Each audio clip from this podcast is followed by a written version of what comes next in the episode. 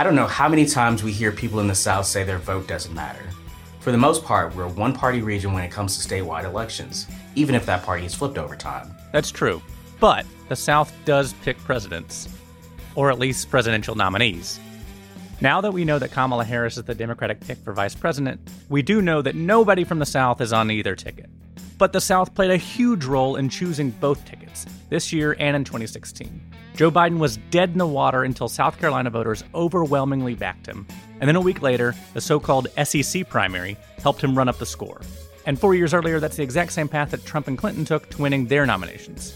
And the political landscape is changing. You've got transplants who aren't necessarily beholden to the politics of the past. You've got younger people who think differently than their parents' generation about politics, and they're more willing to question the old ways of thinking.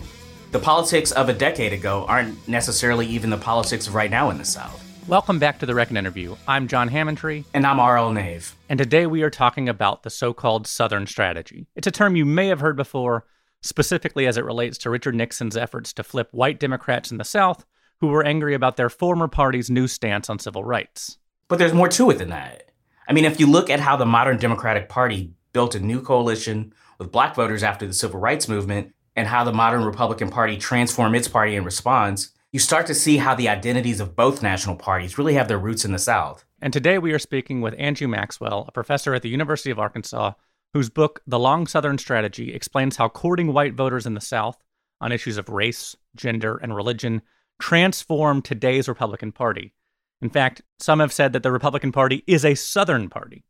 She argues it wasn't just the backlash to the civil rights movement that flipped the South red, but also the backlash of the feminist movement of the 70s and the rise of the Christian coalition in the 80s and 90s. Now, we did record this conversation before Biden announced his running mate would be California Senator Kamala Harris, but it definitely feels relevant right now. We also spoke to Dave Weigel, a reporter for the Washington Post and author of the excellent newsletter, The Trailer. The newsletter tracks campaigns all across the country. He's discussing what's in play in the South and where both parties are putting their resources. So let's go ahead and get started with Dr. Maxwell on this week's episode of The Reckon Interview.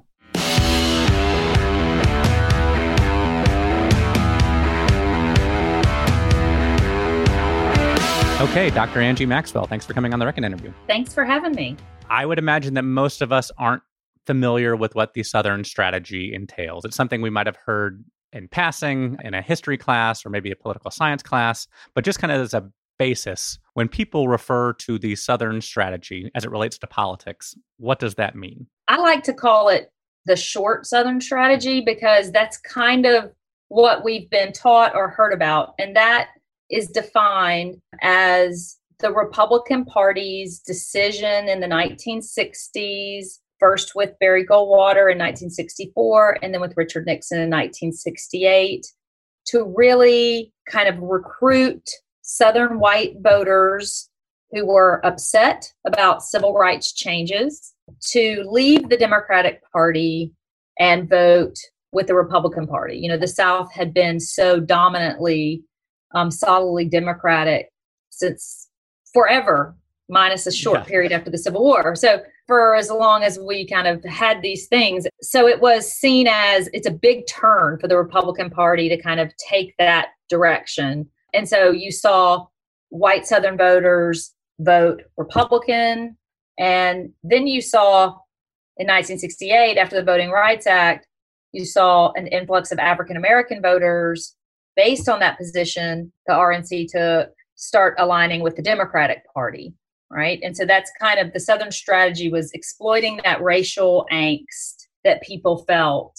Not all people, but a lot of people, right? In the South, a lot of white voters, and um, using it to shift partisan realignment in the region. Well, and what you've written about, and I guess this is what you refer to as the long Southern strategy, is that there was obviously this shift to court some aggrieved Southern voters on the civil rights planks or the anti-civil rights planks.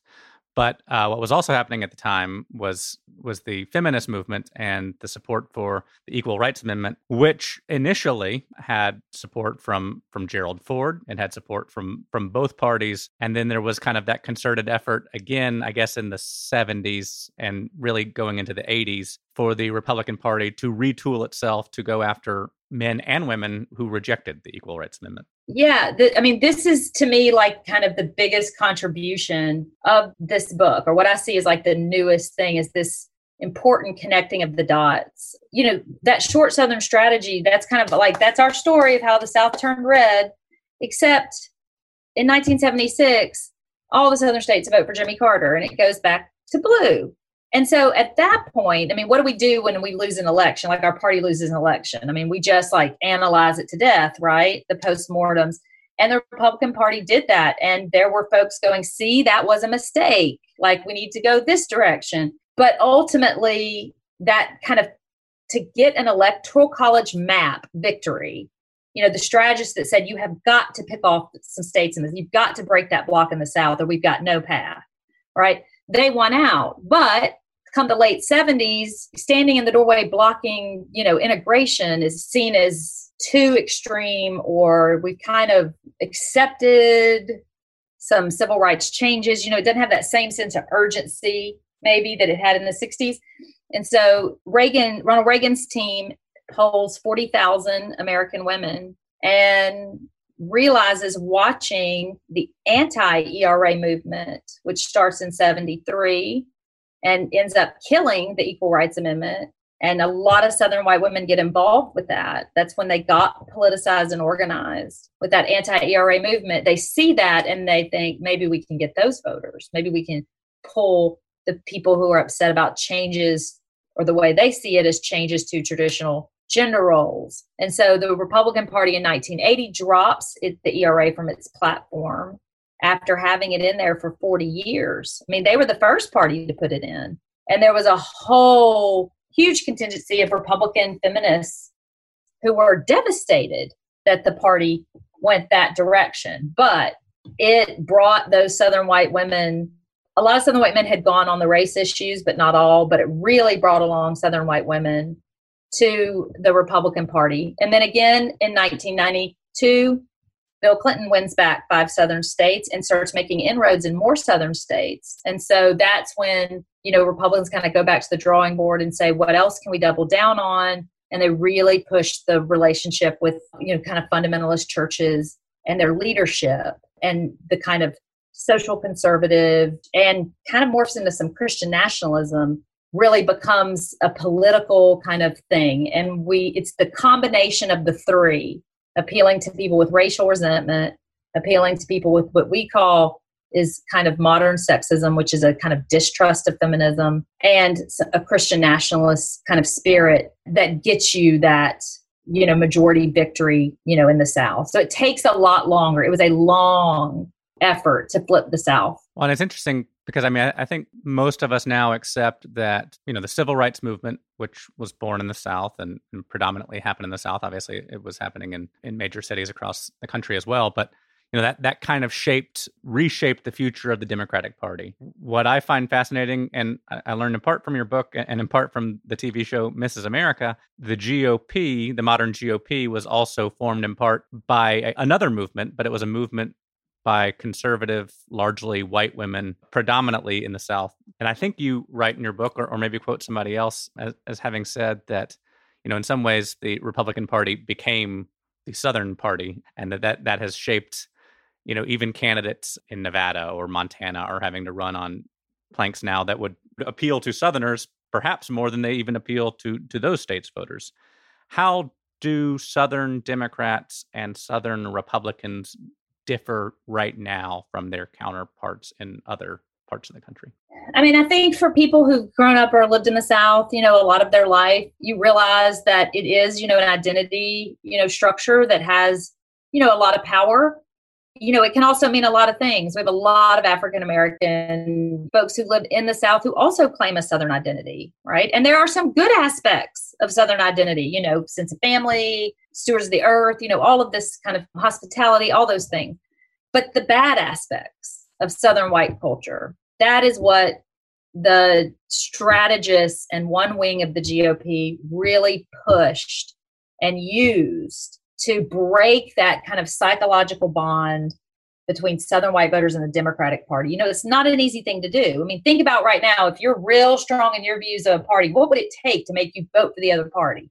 Right, and flip that. It be it take a lot, right? And so they really had to play to like the deepest divisions and cleavages and exploit them. And so they kind of rebranded the modern Republican Party in a Southern image, so to speak. And it's important to know that and how it affects the rest of the country because racial resentment and modern sexism and Christian nationalism, they don't have any geographic boundaries. You know, there's people that fill those things all over the country, of course. Now, they're nowhere in as dense a concentration, you know, geographically on a map as they are in the South. But they pick up voters, you know, kind of all over the place. Now, for Southern Democrats, it's really interesting. And I don't actually write a lot about this in the book, but I've done some research on it. If you're a Southern white Democrat, we find that you're not real moderate. You're actually like pretty progressive or left. And it's kind of like if you get out from kind of under that branded, so dominant in so much of the South kind of GOP value system, you go far left. And then, of course, you know, African American voters in the South were really savvy, even before they had the right to vote in some places, and were looking for what the parties did. I mean, Martin Luther King like talked to politicians on both sides. And so their alliance now with the Democratic Party in such high numbers is because of these positions the parties have taken. Um, I think Democrats sometimes take it for granted and shouldn't, because as a bloc, particularly African American women, are just so politically astute and have been such participants in you know shaping policy for a really you know kind of long time so it really it really kind of polarized things when you decide to make values and identity issues which actually GOP did, and you make that the dividing line, it's emotional. You know, it's not just we disagree on the tax code. It's fundamental stuff. And so it's it's polarized. It worked for the GOP. It helped them, you know, secure several victories nationally, but it did it on these emotional things. Well, and I guess I mean it's certainly not a chicken or egg situation because we know in part where it started, but for voters who are growing up in the South now, for example. It seems fair to say that it's not just political parties that have relied on the long Southern strategy, that there's been you know brands there's been maybe activist groups like like the NRA for example certainly news media organizations i would say that fox news has certainly used uh, the southern strategy in in the same way that the republican party has and so at some point is the southern strategy simply reflecting the voter sentiments in the South or is it creating them? So I say this in the book, and we know this, right? Come election cycles, politicians, you know, either they show up and they they're paying attention. You're like, whoa, must be election season, right? You know, the Republicans were way ahead of the Democrats on polling in terms of not polling horse race who's winning, but deep dive polling, understanding, like I mentioned, Reagan's team polled 40,000 American women. Well, they divided them into 64 categories. They gave each one a name like Betty's and Helen's and Donna's, and they kind of archetypes. So they didn't assume they were all the same. And based on that, they were able to kind of devise, you know, what they wanted to say. They were way ahead of the game. So I think when they decided to pick those, you know, we're going to turn right on this to pick up these voters, it was there already, but they poured gasoline on it you know, each election cycle. So, for example, think about the caravan, like this visuals of like all, and it's literally fabricated, but it creates anxiety in people about demographic changes and will there be enough government you know services for everyone and will it change you know my community right all these people that have that frustration or kind of resentment, it absolutely stirs it up, right? The anti feminists, I mean, this we know, their talking points when they tried to kill the ERA, you talk about fake news. There were plenty of legitimate things to debate the ERA about, but they said it was going to force women to work, force them, right? And that it was going to for men would no longer have to pay any child care. They could just leave divorce and leave women on the streets, right? and that you know you were going to be forced to serve in the military on the front lines. None of which the ERA said. But if you're one of these women and you're growing up in that kind of southern white culture of that day and age it's terrifying.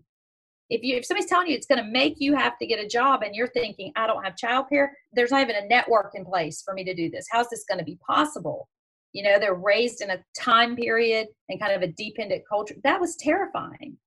And then they'd say the feminists are making fun of you right? So insult politics. And fem, you know the feminism was choice.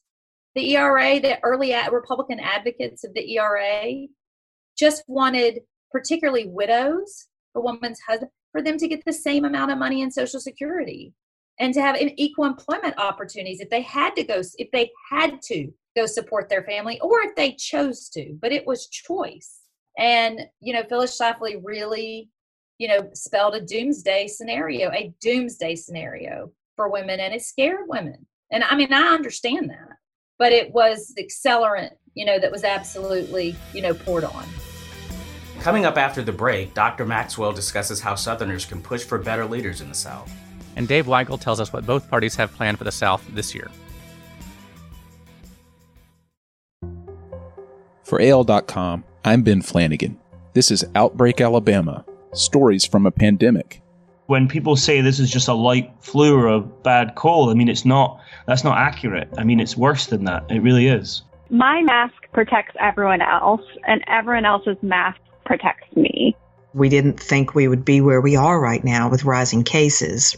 We're going to be there. You know, we may be the last one standing. I hope that's not the case, but we're committed to, to being open. Outbreak Alabama Stories from a Pandemic. Search Outbreak Alabama on iTunes or wherever you get your podcasts. You know, let's flash forward to today, it seems like the election of Donald Trump was certainly an accelerant in a lot of things in politics, but it also seems like nationally it ripped the scab off of a lot of things, and that we have spent the last few years really reckoning with, on a national level, kind of a history of misogyny and a history of racism. We're starting to see that reflect in the votes of suburban white women nationally. I don't know if we're seeing that in the South or not. But demographically, the South is changing. Historically, most Southern states have been unitary states where one party has controlled everything, whether it was the Democrats um, for a long time and now has been the Republicans. Are we at a point where we could start seeing two parties vying for parts of the South? If not this cycle, certainly going forward. Lord, I hope so, right? You know, our democracy is best when there's two party competition. I'd even like multi party competition but in our current system, because then it becomes a contest of ideas. You know, what happens when one party politics rule, and it was true for the Democrats, it's true for the Republicans, is it becomes a contest of personality. I mean, that's what. Key, the famous, you know, political scientist of the South, wrote in 1949. He called it the droll facade, which means when they're not fighting about policies and reforms, it becomes who's like me, who's outrageous. It became a politics of entertainment, like tent revival, like giant rallies. That is a long history in the South. And so we lose focus on holding these politicians accountable for, on both sides, for reforms that help the people in your district, whether that's your state senate district or your congressional district or your whole state. And that's you know problematic. But to have real two party competition you have to have infrastructure for both parties. So the reason it took republicans 40 years to go from getting people to vote nationally for like goldwater or nixon to really turning their whole state red down to a lot of the local level is because they didn't have a republican party infrastructure. It takes a long time to build it. Now what happened to democrats? They had it for so long. They ran everything for so long they kind of let it slip. I mean, how much party work and building and organizing do you have to do when you're the only game in town?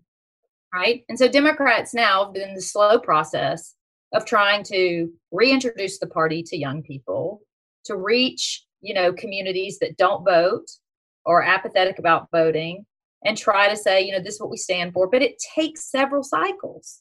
You know, it just takes time, takes data, it takes you know organizing it takes like a consistent you know kind of brand i do think in Texas, Florida, Virginia, North Carolina, Georgia, they're getting close to real two party competition. And you will see their states benefit from that because politicians behave better and they do more for people when they know it's not a foregone conclusion that they won't even be opposed, right? The next election cycle. They're held accountable. So I would what I would encourage people to do in the South is look at each office. It's okay to split ticket vote. If there's good Democrats locally that are helping your city, but you like a Republican candidate for something else, that's okay. That's when it works well. If there are some local Republicans in your state representative that you really think have done well for your city and helped higher education or public education, right? But you don't like where the national party's going, show them that in your vote. Because what will happen is that, you know, there's a group in that party that has been fighting to try to turn that party around for and get it off of some of these subjects and focused more on some of its like real conservative principles. And if Trump's reelected, they lose all momentum because they'll say, see, this is what works. When a party loses, everyone goes back to the drawing board and goes, why did we lose? Why did it work?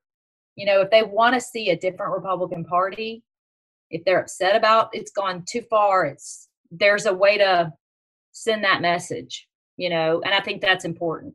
And Democrats just have to their biggest struggle is when you become the party that's really trying to build giant coalitions and give everyone a seat at the table. It's also really hard to bring people together behind whoever the nominee turns out to be. It, that's real tough. But they're going to have to invest in the party in its long term effort.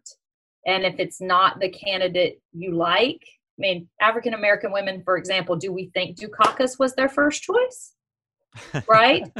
Because they know the issues affect other people and they vote because of that, not just the personality or whatever, or it's my favorite candidate. I mean, odds are it's not, right? How many people ran on the Democrat side for president this time? So many. And you have to just pay attention beyond just election season, right? If you don't like where your party's going, get involved and change your party. Well, and I think I mean, particularly in in the South, where a lot of people feel like you know one party is always going to run things because that's the way it has almost always been, other than when things were starting to cross over in in the '90s. There's a lot of people who probably either would call themselves an independent or would say, you know, I don't care about politics, but they do care about some of these issues. You know, what would you say to those people, and how should people go about trying to maybe persuade people to align on on issues rather than parties? Well, I have a lot of empathy for people who are just like sick of both parties. I get it. I really do. But it is the system. So forget party, crisis. Think about it your school system, right? Do you want a principal or a superintendent that's just the one you like, right? Who says, you know, things you like to hear, but really doesn't manage things well, right? Like competency, experience, you know, gravitas, caring about the whole country, those things are critical. And if, if the Democrat candidate doesn't seem like that kind of person, fine. But it's definitely not the situation we have now because it has been a policy failure to not have a national strategy on this pandemic. And that isn't a partisan issue, it's just a crisis.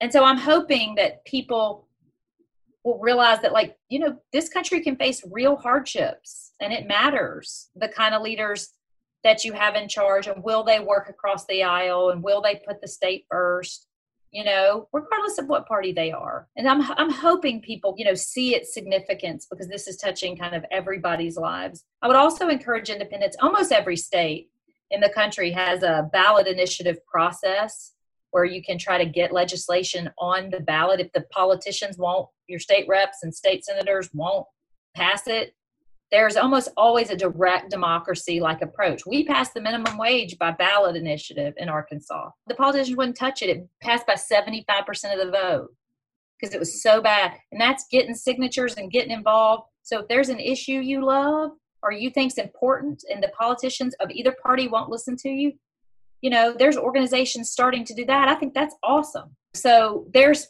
the politics that's noise, right? And then there's politics that is kind of the work for change.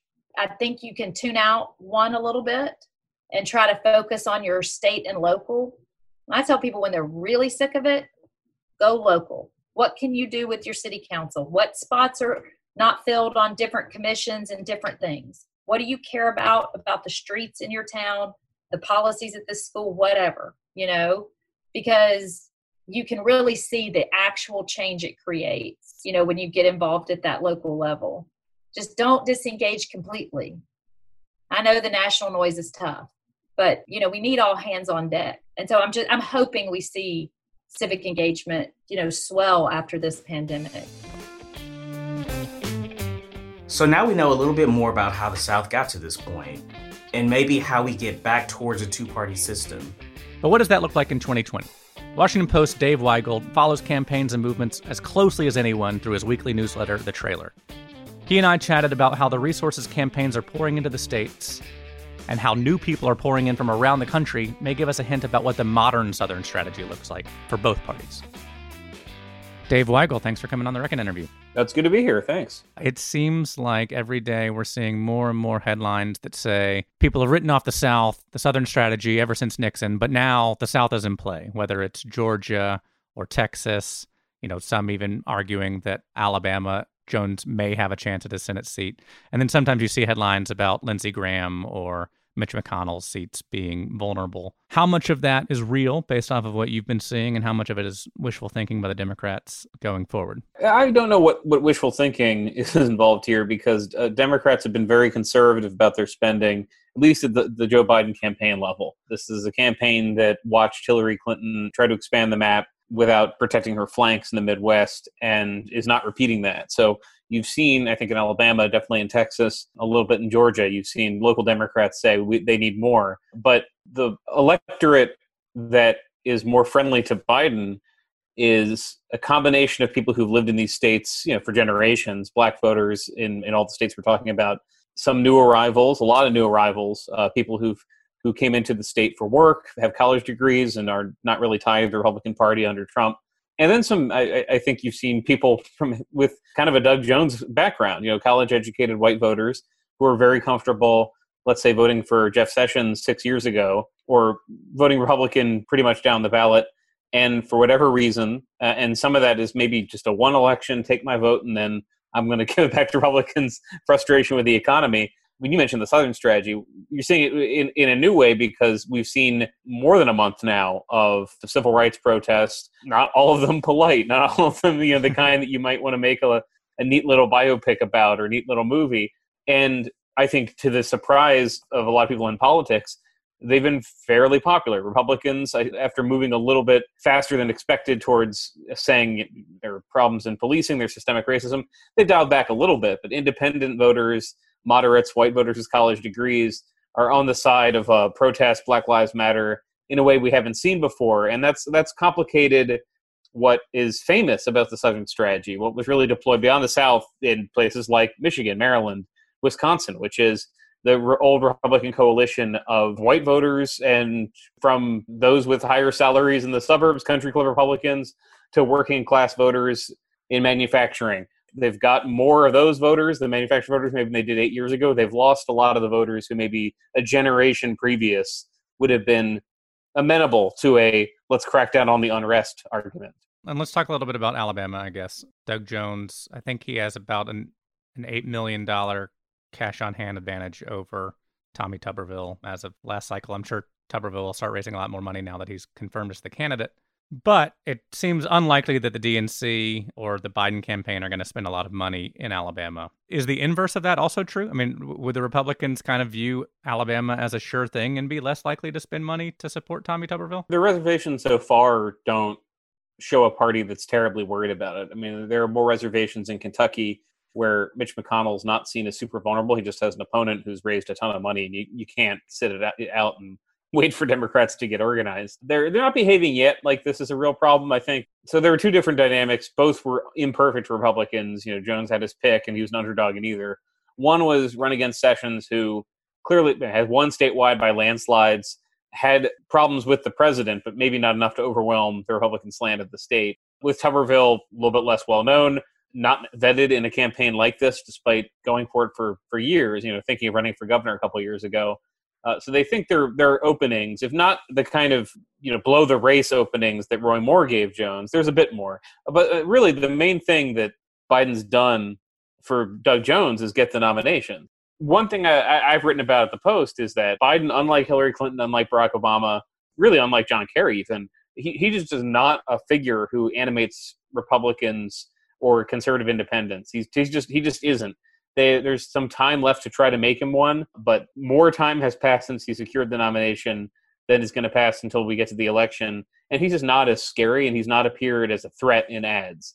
So he's given Jones some room, but if he's not giving him some actual money and support.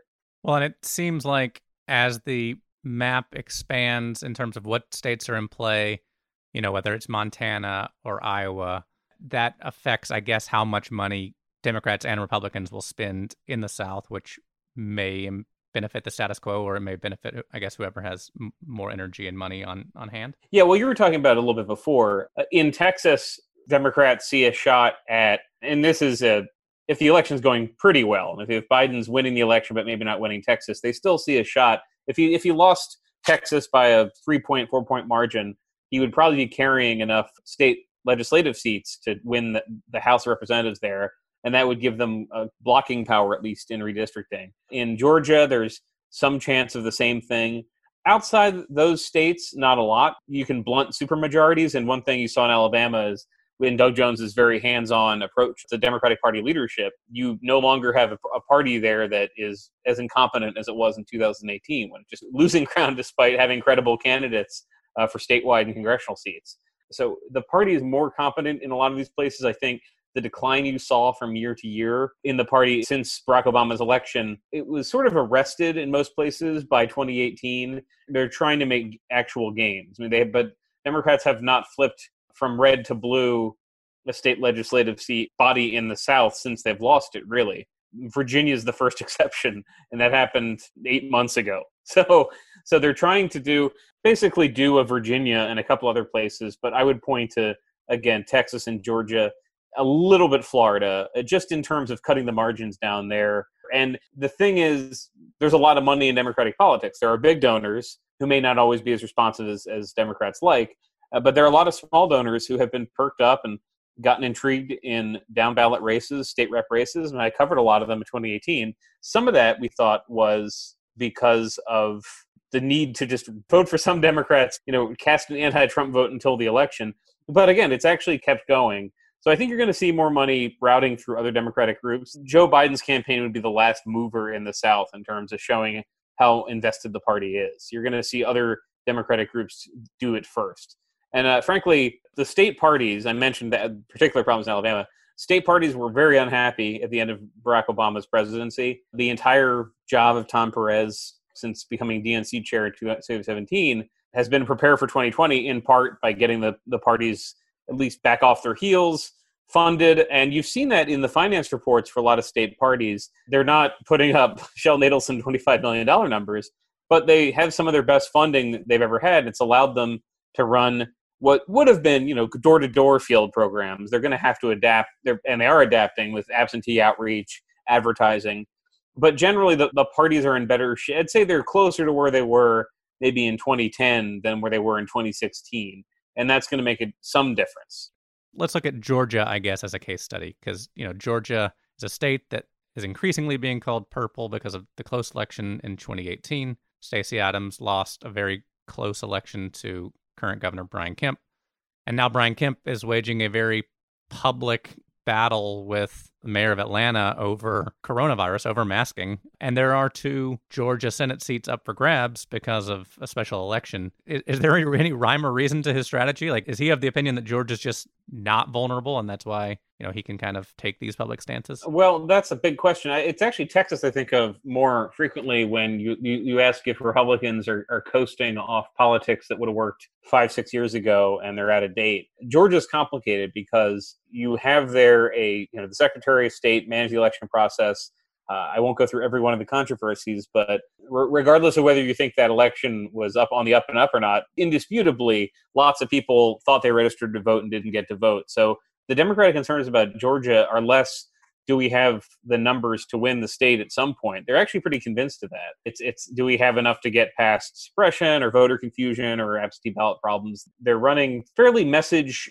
coherent campaigns like they did in 2018 and yes, you're you're seeing Republicans depend a bit more on the appeal of Trump, which might not be resonant right now. So I think in you're going to see in Georgia, although th- these are very different races. I mean, David Perdue's got the nomination, running for reelection and he's not running as as far to the right as a lot of people in other southern states. But you have in the other Senate seat, Doug Collins and Kelly Loeffler. They need to one of them, maybe both, if Democrats split the vote, or they're trying to get a seat in in the runoff in January, and they're running. You know, who can out Trump the other one? I mean, a lot of Loeffler's mm-hmm. advertising when it's negative isn't so much about substance. It's about how Collins, you know, worked with Stacey Abrams and he was criminal defense attorney. You know, kind of pure red meat stuff with not much of a thought about is there some independent in the suburbs who needs to be convinced by this? There are big question marks o- around the races in Kentucky and South Carolina. Mm-hmm. Obviously, Mitch McConnell and Lindsey Graham are two of the the better known Republican candidates. Their opponents seem to be able to raise a lot of funds purely off of, of who they are running against. Are those seats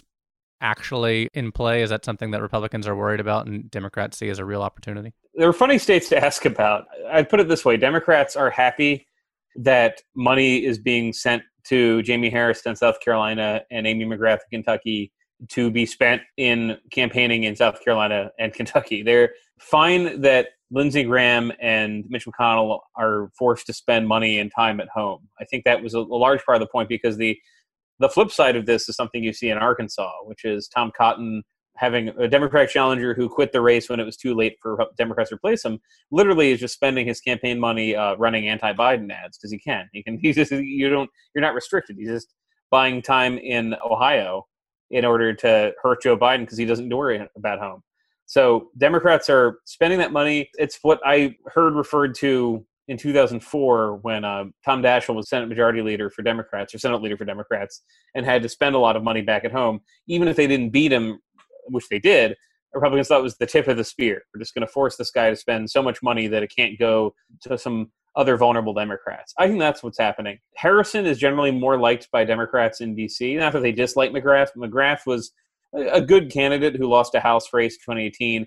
Harrison's a former state party chair, former James Clyburn aide, who just Democrats know and like, and are, and I think have been rooting for, even if they were skeptical if he could pull this off. But those are not. If I think even in a situation where it's a good election night for Democrats and they get 51, 52 Senate seats total, those wouldn't be the seats that flip. Those are kind of a 1980 Reagan situation or even a Barack Obama 2008 situation where every domino is falling the, the other way. And in Kentucky, it's very difficult. This is a state that had a, really unpopular Republican governor uh, who made no friends. It was was un, it was unendorsed by a lot of people. Still, almost won re-election in 2019 against a, a credible Democrat who's been a very popular governor. It's not a state that is really hankering to elect a Democratic senator. It's just that Amy McGrath's going to have a lot of money. She's going to spend it. And if there is a turn against the party, but it's one of those things, I mean, the, there are some candidates who get in the race and it's better for the party that they have real competition as opposed to, I mean, you've seen it sometimes in, in places like Alabama the party just doesn't get a real candidate and they run some guy who put his name on the ballot. They'd prefer to at least have a competition. For sure you have been covering campaigns for a long time. You've been covering the 2020 cycle since what, late 2018, early 2019. You know, if you're listening to this and you haven't already subscribed to Dave's newsletter, The Trailer, you should. I'll put a link in the post about how to do that. But what should our audience be watching for in the next three months? What, what are the kind of trends that you'll be looking for in terms of understanding and analyzing, you know, what's going to happen in November? Well, it's not just about the president's approval. I mean, this has been unusually hard as elections go to see what's happening. For one, the parties do not have the same grassroots turnout strategy. Democrats have focused much more in early on in well, part one, getting states to make absentee balloting easily available, which is less less in Alabama. There's still restrictions.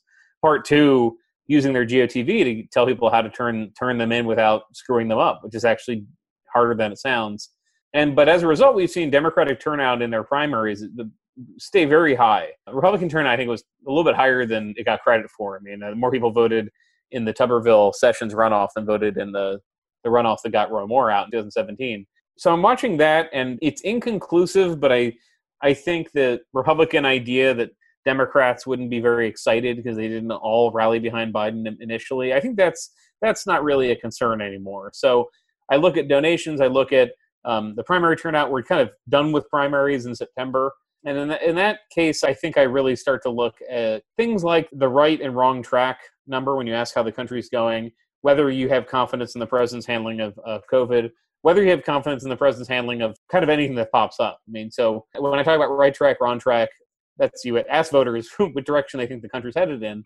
And the old wisdom was if the president is presiding over an environment where more than half the country thinks we're on the wrong track, he loses. Barack Obama kind of disproved that in 2012, I should say. George Bush didn't do that different in 2004. I mean, there's enough kind of hard partisanship where you can overwhelm that. The difference is that we're down to 18, 20% of Americans who think the country's on the right track. That is why there's so much panic among them, Republicans. Is this, that's not an environment who will tend to reelect an incumbent. And you've also seen in, in terms of, I mentioned the fundraising, one of their trump cards, I didn't mean that pun, I'm sorry about the pun, but one of their one of their advantages was supposed to be that Donald Trump had a year's head start and a ton of money, and Joe Biden couldn't catch up. I think we'll get through the election without Biden having raised more money in total than Trump. But he's already been out raising him, and Trump has spent close to $900 million in this campaign through the end of June, and he's down by 10 points nationwide. So uh, I think I'm watching the donations to see if, if that keeps up and there's just flagging enthusiasm for Trump. He's going to have small donors, he's going to have Republican base, but when I mentioned the polling of how he's performing on these issues, that that's the difference. I mean, it, do, it doesn't matter if he has an incredibly passionate base of 35, 40% of the country because he won in 2016 because there were third party options on the ballot that some people frittered away to. There were some because there were questions about Hillary Clinton that a lot of voters found to be as important as the questions about him.